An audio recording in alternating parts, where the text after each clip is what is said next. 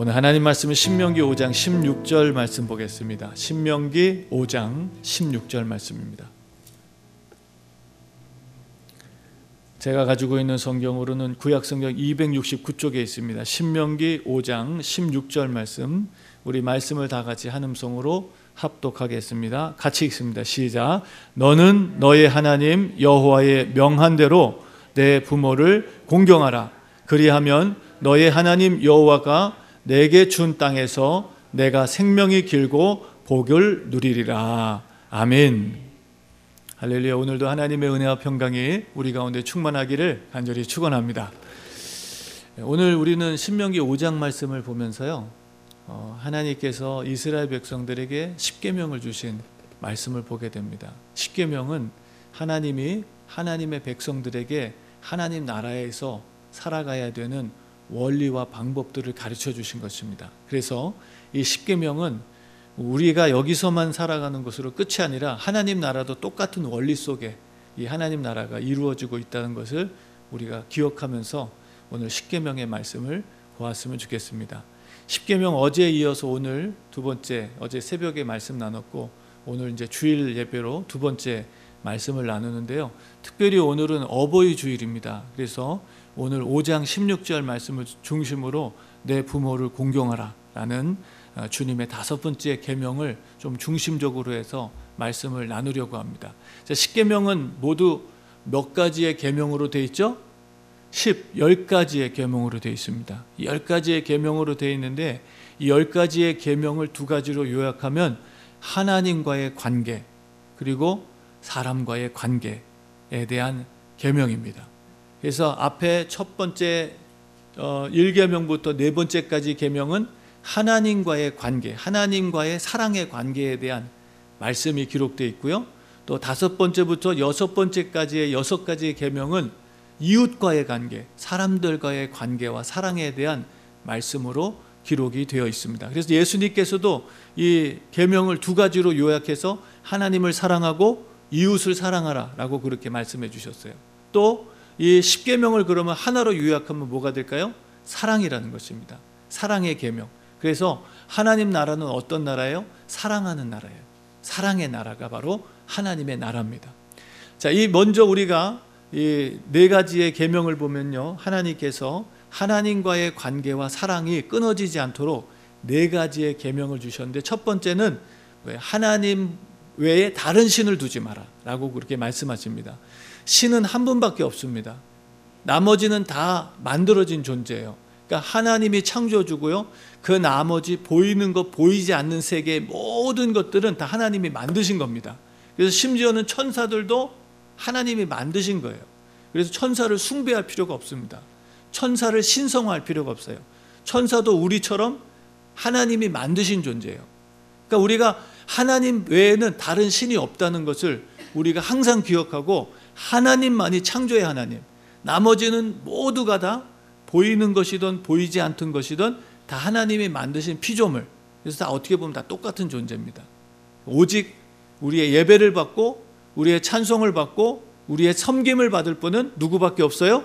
하나님 한 분밖에 없어요. 아멘. 예, 이걸 우리가 알아야 돼요. 그리고 그 하나님은 변하지 않습니다. 그 하나님만 변하지 않아요.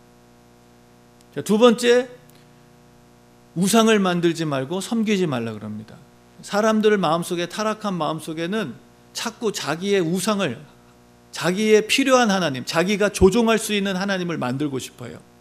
그래서 8절 어, 말씀 읽진 않았지만 너는 자기를 위하여 새긴 우상을 만들지 말라. 그래서 우상은 왜 만드느냐? 자기를 위해서 만드는 게 우상이에요.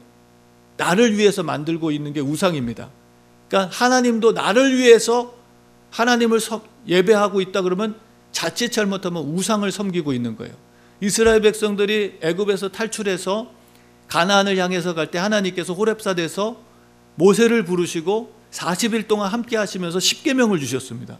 근데 이스라엘 백성들은 하나님이 무섭다고 가까이 안 나가고 산 밑으로 내려갔어요.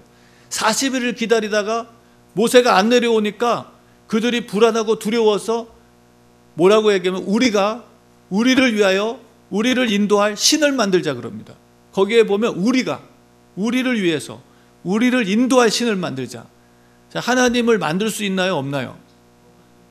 우리 죽었다 깨나도 하나님 못 만듭니다. 하나님이 우리를 만드셨죠. 근데 인간은요, 자기의 필요를 위해서 하나님을 만들고 싶어요. 그래서 만든 게 황금 송아지를 만들고 그들이 그 황금 송아지를 향해서 뭐라고 부르죠? 하나님이라고 부릅니다. 여러분, 교회를 나와서 하나님을 예배하고 하나님을 경배한다고 하면서도 이런 황금 송아지를 예배하고 경배하는 사람들이 있어요. 자기를 위한 하나님입니다. 그렇지 않고요. 오늘 우리는 하나님을 위한 우리가 되어야 돼요. 우리를 그렇게 만드셨습니다. 하나님을 위해서 우리가 만들어진 존재지 우리를 위해서 하나님이 계신 분이 아니에요. 근데 이거를 사람들은요. 자기가 하나님 되고 싶어서 자꾸 우상을 만들고 싶어 하고요. 그리고 그것을 형상화시키고 하고 싶어 합니다. 형상화시키는 우상들. 그래서 제가 만약에 여기에 전화기가 있는데 하나님보다 전화기를 더 사랑하고 더 귀하게 여긴다면 이 전화기가 뭐가 되죠? 우상이 되는 거예요. 눈에 보이는 것들. 자, 하나님보다 더 돈을 사랑한다면 돈이 뭐가 되죠? 우상이 되는 것입니다. 여러분, 우리가 가정의 달, 자녀들은 소중한 하나님의 선물입니다. 근데 그 선물을, 선물을 주신 하나님보다 더 귀하게 여기고, 더 소중하게 여기고, 더 첫자리에 놓는다. 그러면 자식들이 뭐가 돼요? 우상이 되는 것입니다. 그러니까 우상이 무슨 부처 만들어 놓고 비나이다 비나이다 그 부처가 우상이 아니라요. 우리의 삶 속에는 수많은 우상들을 만들 수가 있어요. 하나님이 우상 만들지 말라고 말씀하십니다. 세 번째는 하나님의 이름을 망령되게 일컫지 말라. 하나님의 이름을 함부로 사용하지 말라는 것입니다. 이게 하나님 뜻입니다. 그래서 나 합니다. 구약의 많은 거짓 선지자들이 하나님의 뜻이라고 외치면서 거짓된 예언들을 했습니다. 사람들의 귀에 듣기 좋은 얘기. 그래서 자기들의 선지자들의 목적을 이룰 수 있도록 그렇게 하나님의 말씀도 아닌데 하나님의 뜻이라고 막 얘기하면서 사람들을 충동시키고 사람들을 어, 이끌어 갔습니다. 하나님의 이름을 망령되게 일컫지 마라. 여러분 우리는 함부로 하나님의 뜻이라고 말하면 안 됩니다. 정말 성령의 감동을 받고 그 감동이 하나님의 뜻인지를 성경을 통해서 확인해 가지고 우리는 하나님의 뜻을 바르게 깨닫고 순종하며 나가야 되는 줄로 믿습니다. 자기가 필요한 대로 이건 하나님 뜻이야. 성경도 여러분 함부로 해석하면 안 됩니다. 자기 멋대로 해석할 수 있어요. 성경도 코에 걸면 코걸이 될 수 있고요. 귀에 걸면 귀걸이 될 수 있습니다. 그렇게 하면 안 됩니다. 하나님의 말씀은 성령의 감동으로 풀어가야 됩니다. 또 하나님의 말씀은 하나님의 말씀으로 풀어가야 됩니다. 그러니까 내가 생각했는데 내가 원하는 대로 성경을 내 마음대로 풀어가면 안 돼요. 그래서 하나님께서 세 번째로 하나님의 이름을 망령되게 일컫지 마라. 네 번째로는 어 12절에 그러죠. 여호와 너의 하나님이 내게 명한 대로 안식일을 지켜 거룩하게 하라 그랬어요. 안식일을 지켜 거룩하게 하라. 오늘 우리는 이 안식일을 주일로 지키고 있습니다. 하나님께서 우리를 창조하신 것을 기념하면서 이스라엘 백성들이 안식일을 지켰어요. 우리는 이제 우리를 새롭게 창조하신 예수 그리스도의 부활을 생각하면서 우리는 주의를 지키고 있습니다. 주의를 거룩하게 지켜야 돼요. 이게 우리가 이 네 가지를 잘 지켜감으로써 우리는 하나님과의 사랑의 관계를 깨뜨리지 않고 건강하게 지켜갈 수 있는 그런 생활의 원리와 방법을 준 거예요. 자, 이거를 우리한테 알라고 주셨나요? 지키라고 주셨나요? 물론 알기도 해야죠. 알아야 지키니까. 알기도 하지만 이걸 지키라고 주신 것입니다. 이거 우리의 생활을 하라고 주신 거예요. 여기에는 믿음이 필요하고 도전이 필요합니다. 이게 별거 아닌 것 같지만요. 이 말씀대로 산다는 것이 세상에는 많은 역풍들이 일어나요. 우리가 이 말씀대로 못 살도록 수없이 많은 시험과 유혹들이 찾아옵니다. 근데 우리가 여기에서 이기면요. 하나님께서 거기에 대한 보상을 꼭 주세요. 약속하셨어요. 9절 말씀 읽진 않았지만 5장 9절 말씀에 보면 어, 뭐라고 말씀하시냐면은 나를 미워하는 자의 죄를 갚되 아비로부터 아들에게까지 3, 4대까지 이르게 하거니와 10절에 나를 사랑하고 내 계명을 지키는 자에게는 천대까지 은혜를 베푸느니라. 아멘. 하나님은 하나님을 사랑하고 하나님의 계명을 지키는 자들에게 어떻게 해요? 천대까지 이건 영원을 약속하는 것입니다. 저는 우리만 복받지 않고 우리의 자녀들도 복받기를 주의 이름으로 축원합니다. 부모의 행복이 어디 있을까요? 자녀들이 잘 되는 것볼때 행복한 거거든요. 자녀들이 고생하고 안 되고 뭐가 막히고 삶이 불행해지고 괴로운 걸 보면 부모의 마음이 힘든 거예요, 사실은. 하나님께서 우리에게 하나님과의 사랑의 관계를 통해서 우리가 이 땅에서 복을 받고 하나님께 영원한 생명과 축복을 누리며 살아갈 수 있는 원리와 방법을 하나님께서 이 네 가지의 계명을 통해서 우리에게 주셨습니다. 자, 그 뒤에 다섯 번째부터 열 번째까지의 계명은 이웃과의 관계입니다. 그런데 거기에 보면은 그 가장 중간에 가교 역할을 하는 것이 있어요.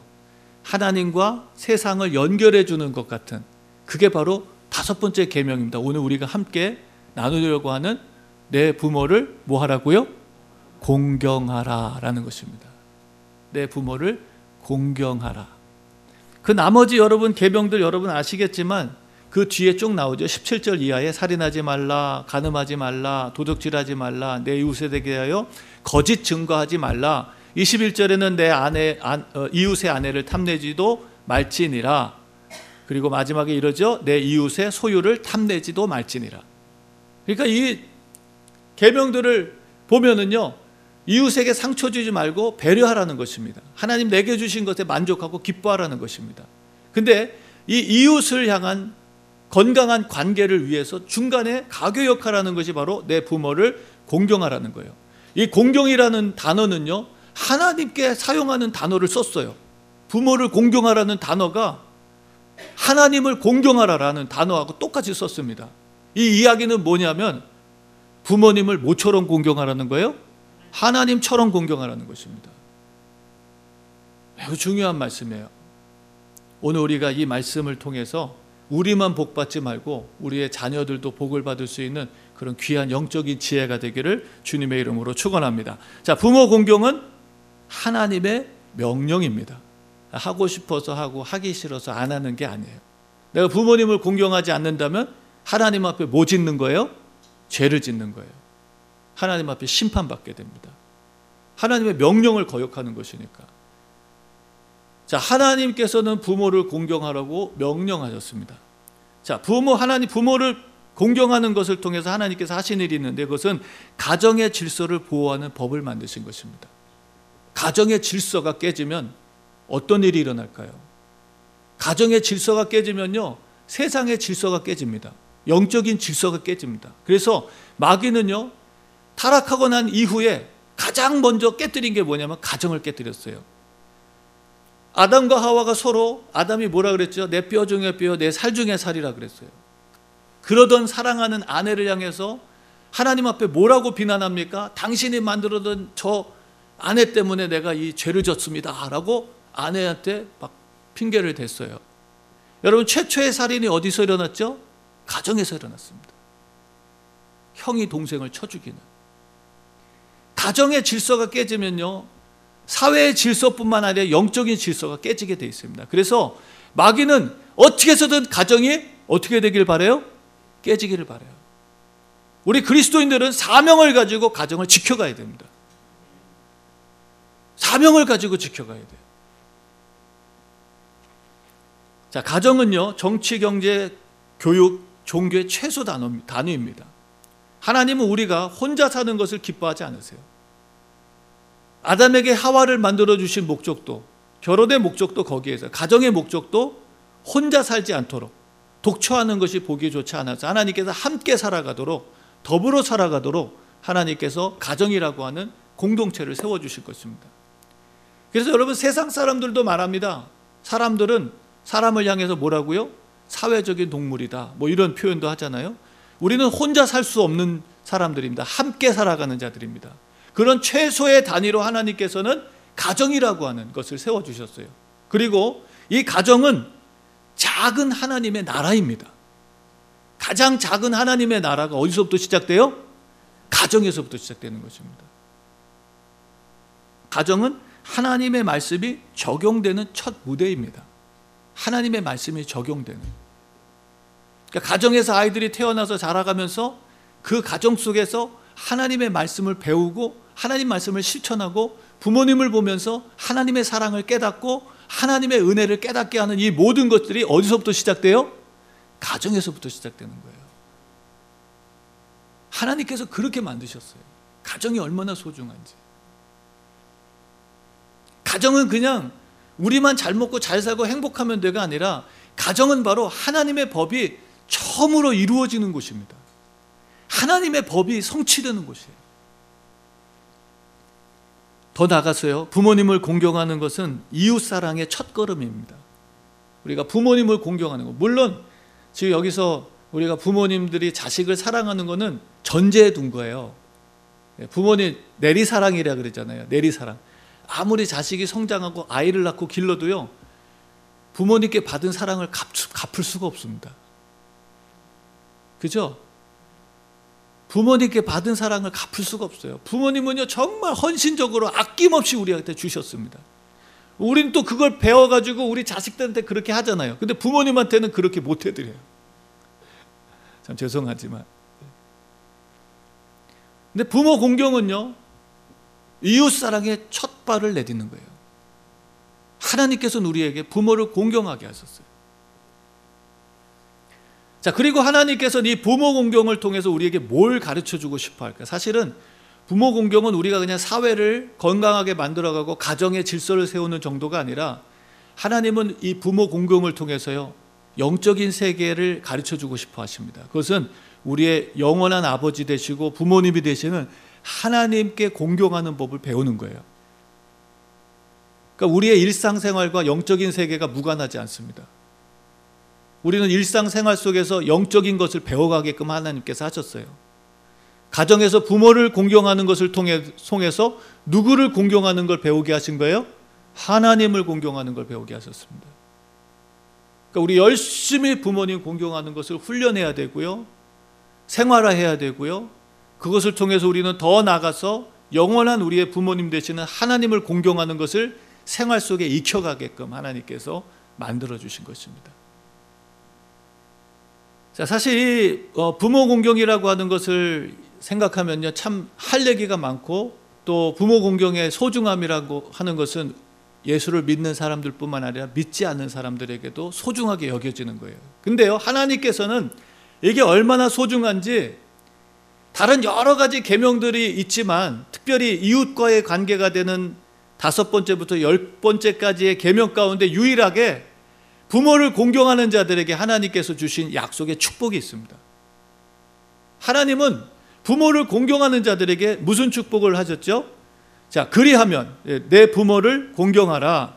그리하면 너의 하나님 여호와가 내게 준 땅에서 내가 생명이 길고 복을 누리리라. 아멘. 하나님께서는 부모를 공경하는 사람들에게 첫 번째 장수의 축복을 주셨습니다. 생명이 길고 장수하기 원하십니까? 부모를 공경하시기를 주의 이름으로 축원합니다. 목사님 저 부모님 다 돌아가셨는데요. 여러분 육신의 부모님만 있는 거 아니에요. 영적인 부모도 있습니다. 제가 나이는 어려도 영적인 아버지예요, 여러분. 바울이 디모데에게 이런 얘기를 합니다. 나의 사랑하는 아들이다 라는 얘기를 합니다. 바울은 결혼도 못 해봤어요. 자식을 낳아보지도 못했습니다. 그러나 바울은 디모레를 향해서 나의 사랑하는 아들이라 그랬습니다. 갈라디아서 말씀에는요. 성도들 향해서 바울이 이렇게 얘기합니다. 4장 19절에 나의 자녀들아 그랬어요. 바울이 목회자 바울이 성도들을 향해서 나의 자녀들아 너희 속에 그리스도의 형상이 이루기까지 다시 너희를 위하여 해산의 수고를 하노라 그랬어요. 바울은 사랑하는 성도들이 하나님의 형상을 담고 하나님의 자녀들로 거듭나게끔 하기 위해서 그는 뭘 했다고요? 해산의 수고를 했다. 해산의 수고. 저도 우리 집사람이 애를 낳을 때 아직도 기억합니다. 저는 정말 일상생활 속에서 하나님께서 주신 은혜들을 참 많이 경험한 것 같아요. 아이를 낳는 집사람을 보면서 참 너무 안타깝더라고요. 그 정말 애를 낳기 위해서 막 구로하고 힘들어하고 막 산통을 겪으면서 막 신음하고 아파하던 그 어, 아내를 보면서 어떤 남편이 아유 고소하다 그럴 남편이 어디 있겠습니까? 아, 정말 나도 마음 같으면, 예, 마음 같으면 같이 아파하고 싶은데, 어, 정말 그렇게 아파하는 아내를 보면서 너무 힘들었어요. 그런데 그 아, 아내가 자기 피를 흘리고 정말 목숨을 걸고 아이를 낳는 모습을 보면서 탁 마음에 다가온 게 아, 하나님이 나를 이렇게 낳으셨구나. 그냥 뚝딱 떨어진 게 아니라 정말 십자가에서 죽음의 그 고통을 겪으시면서 하나님 나를 낳아주셨구나. 내가 하나님의 자녀 된 게 그냥 된 게 아니구나. 이런 해산의 수고가 있었기 때문에 내가 하나님 자녀가 됐구나. 하나님의 아들이 되고 딸이 됐구나. 얼마나 정말 감격스럽고 얼마나 정말 그 주님의 은혜가 깊이 느껴졌는지 모릅니다.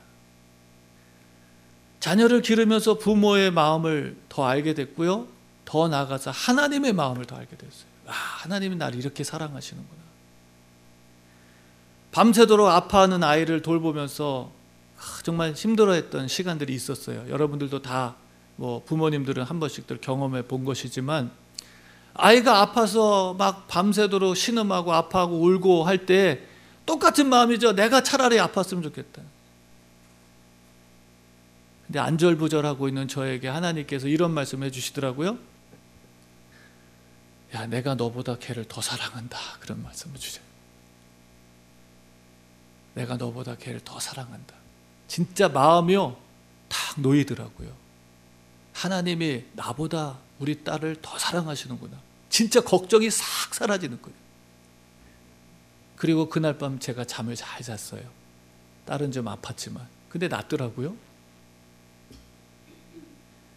하나님이 우리를 정말 사랑하세요. 근데 하나님께서 우리에게 이 부모 공경을 가르치면서 주시는 축복이 있는데요. 장수의 축복을 주셨어요. 땅에서 오래 산 우리의 생명이 긴 그런 장수의 축복. 우리가 열심히 노력하고 운동하고 뭐 건강하고 오래 살기 위해서 노력하는 것도 좋지만 여러분 부모님을 공경하면 하나님께서 기본적으로 장수의 축복을 주시는 줄로 믿습니다. 영적인 부모님께 공경하시고요. 소중히 여기시고요. 자, 부모님의 기쁨은 뭐예요? 부모님이 어, 이거 어버이날이 되고 Mother's Day도 됐지만 선물을 주는 거 굉장히 기쁘고 즐거운 일일 거예요. 아, 내가 잘 키웠구나. 오늘 아침에 저희 아이들이 저희 아이들이 새벽에 6시에 일어나 가지고요. 아침 식사를 준비해 줬어요. 오늘 Mother's Day 준비해 준다고. 그래서 아침을 실컷 먹고 왔습니다, 제가. 덕분에. 고마워요. 그러나 자식이 그거 해 주는 것보다 백배 천배 더 고마운 게 있어요. 뭔지 아세요? 자녀들이 잘 되는 거 볼 때예요. 그게 부모에게는 더 큰 기쁨이에요. 여러분 목회자에게 선물을 주시고 잘해 주시는 거 좋은 일입니다. 감사한 일이고요. 그러나 저에게서는 더 큰 기쁨이 뭐냐면 여러분들이 잘 되시는 거예요. 여러분들이 하나님 복을 받고 정말 잘 되시면 목회자에겐 그거보다 더 큰 기쁨이 없습니다. 하나님께서 장수의 약속을 해 주셨고요. 두 번째는 땅에서 복을 받는다 그랬습니다. 장수의 복과 복을 누리리라. 복을 누리라. 오래 사는 거 좋은 일이죠. 근데 병 들어가지고 계속 아프면서 오래 살면 그게 좋은 일인가요? 그보다 더 괴로운 일이 없을 것입니다. 복을 누려야 됩니다. 우리가 장수하는 것도 중요하지만 장수하는 동안 하나님께서 주시는 기쁨과 즐거움을 맛보고 누릴 수 있는 은혜가 임해야 돼요. 하나님께서는요 부모를 공경하는 자들에게 땅에서 복을 누릴 수 있는 약속을 허락해 주셨습니다. 믿으십니까, 여러분? 아마 저와 여러분들 오늘 이 말씀 들었으니까 내가 이제는 부모님 공경해야지라는 마음을 가, 가지셨을 거예요. 자, 정말 그렇다면 하나님의 약속을 정말 믿으신다면 저는 여러분들께 도전하고 싶습니다. 여러분들의 자녀들이 장수하고 복 받을 수 있게 해 주세요. 여러분들의 자녀들이 장수하고 복을 받을 수 있는 방법은 하버드 대학 들어가고 의사가 되고 변호사가 되고 판사가 되고 세상에 유명한 사람이 돼서가 아닙니다. 여러분들의 자녀들이 하나님의 복을 받고 장수하는 것은요, 바로 여러분들의 자녀들이 여러분들을 공경하는 것이에요. 어려운가요? 어, 예. 참 진짜 자식들만큼 부모님 뜻대로 안 되는 게 없는 것 같아요. 한 의사가 어느 날 저한테 저하고 같이 어, 교제를 하면서 이런 얘기를 하더라고요. 목사님, 저는 제가 꿈꿨던 일들을 다 이루었습니다. 저는 열심히 공부해서 의사가 됐고요. 목표했던 것을 이루었습니다. 근데요, 아무리 노력해도 안 되는 게 있네요. 그러더라고요. 그래서 뭔데요? 그랬더니 자식은 자기 뜻대로 안 된대요. 자기가 자식한테 너무 속상해서 가출을 했대요. 요즘 세대가 그런 것 같아요. 자식이 가출하는 게 아니라 부모가 가출을 한 거예요. 얼마나 속상했으면, 얼마나 마음 아팠으면, 얼마나 정말 힘들었으면 가출했을까. 근데 그 아이가요, 다섯 살짜리예요, 다섯 살짜리. 가출해가지고 저 바다 끝에 가가지고 몇 시간 동안 혼자서 있다가 왔다 그러더라고요. 아빠는 의사고 새벽부터 나가가지고 밤늦게까지 일하고 들어오니까 집에 들어오면 아빠가 예, 딸이 아빠를 반겨주질 않는 거예요. 말로 해서 안 되는 거예요. 시간을 같이 가져주고 서로 교제를 나누고 해야 되는데 이거 뭐 아침 아침부터 저녁까지 그냥 하고 바쁘게 그냥 저녁 시간에 돌아와서 그냥 예쁜 딸을 보고 싶고 안겨주고 안기고 싶고 그냥 그러고 싶은데 오면은 흠 하고서 가니까 그래서 아빠가 가출했다는 거예요. 실제로 있었던 일입니다, 여러분. 정말 부모님 뜻대로 안 되는 게 자식이에요. 그러나 여러분, 우리의 자녀들을 정말 잘 되고 복되게 하는 것은 부모의 책임 중에 하나입니다. 자식을 낳고 그냥 알아서 크라 그러는 게 아니라 부모님은요, 자녀가 잘 될 수 있도록 도와줘야 돼요. 오늘 우리가 성경의 원리를 하나 배웠습니다. 매우 중요한 원리. 이 땅에서 잘 되고 장수할 수 있는 복되고 장수할 수 있는 원리는 아이들에게 훌륭한 학문과 교육과 기회를 주는 것이 아니라 하나님 말씀대로 부모를 공경하게 하는 것입니다. 정말 한번 해보세요, 여러분. 근데 언제 해야 되냐? 어렸을 때 하셔야 됩니다. 크면요, 어려워져요. 아이를 어렸을 때 말씀으로 양육해야 되는 거예요. 그래서 아이들이 정말 순수한 마음을 가질 때, 깨끗한 마음을 가질 때 하나님 말씀을 가르쳐서 하나님 말씀대로 살게 해주는 부모 공경이 하나님의 말씀이에요. 하나님 명령이고요. 하나님의 말씀과 명령을 어렸을 때부터 잘 가르쳐주고 바르게 가르쳐주면 그 아이가 하나님을 떠나지 않고요. 부모님을 공경하게 되어 있습니다. 근데 아이들이 커지면요. 안 돼요. 야곱에게는 12명의 아들들이 있었습니다. 다 부모님께 효도한 자녀만 있던 거 아니에요. 정말 속썩이고 가슴 아프게 만들었던 일들도 많이 했어요. 근데요, 야곱이 모르지 않았으면 다 알고 있었어요. 그러나 말하지 않아요. 말한다고 이제 바뀔 때가 아닌 거예요. 어떻게 하죠? 자기의 마지막 자기의 마지막 생애가 맞춰질 때 유언과 같이 자녀들을 축복해 줬는데 그때 이제 진짜 그동안 자기의 자녀들이 어떻게 살았는지를 이야기하면서 그 자녀들을 축복해 줘요. 정말 부모님 앞에 효도했던 공경했던 자녀는요 하나님의 큰 축복을 빌어줍니다. 그러나 한 그의 마음을 고통스럽게 만들고 힘들었던 자녀들은요 어떻게 보면 그 예언이 하나님의 예언이에요.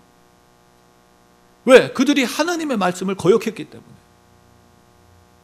그래서 오늘 우리가요 내가 무슨 무슨 절 받기 위해서 자녀들에게 공경하라고 하는 것이 아니라 어떻게 보면 여러분이 정말 자녀들을 사랑하고 자녀들이 잘 되길 바란다면요. 여러분들이 하나님 말씀대로 자녀들이 여러분들에게 공경할 수 있도록 어려서부터 하나님의 말씀을 가르치시고요. 그 말씀에 훈련할 수 있도록 기회를 주셔야 됩니다. 그리고 물론 우리의 뜻대로 안 될 수 있어요. 자녀가 우리의 계획한 대로 안 되고 빗나갈 수 있고 벗어날 수 있어요. 그러나 포기하지 마세요. 여러분 우리가 잘 아는 것처럼 어거스틴 같은 경우는요. 그가 정말 세계의 탕자였습니다. 그러나 그의 어머니 모니카는 얼마나 거룩한 여인이었는지 모릅니다. 그의 마음을 얼마나 괴롭히고 힘들게 만들었는지 몰라요. 그러나 그 어머니는 한순간도 포기하지 않았습니다. 그 어머니는 그 세, 세상의 탕자 중에 탕자 같은 아들을 위해서 늘 눈물로 기도했어요. 근데 어떤 일이 일어납니까? 하나님이 그를 돌이키시잖아요. 하나님이 그를 바꾸십니다. 세계의 탕하가 세상의 가장 거룩한 인물로 바뀌는 역사가 일어났는 줄로 믿습니다. 여러분 포기하지 마세요. 하나님은 오늘도 우리의 기도를 듣고 계십니다. 하나님 지금도 역사하세요. 사람은 못하지만 하나님은 하신단 말이에요. 오늘 하나님께서 우리에게 귀한 비밀을 가르쳐 주셨습니다. 오늘 우리의 당대로 끝나는 축복이 아니라 당대 우리의 세대를 넘어가면서 정말 믿음의 가문, 가문, 축복의 가문을 이룰 수 있도록 하나님께서 우리에게 놀라운 비밀을 가르쳐 주세요. 영적인 비밀을.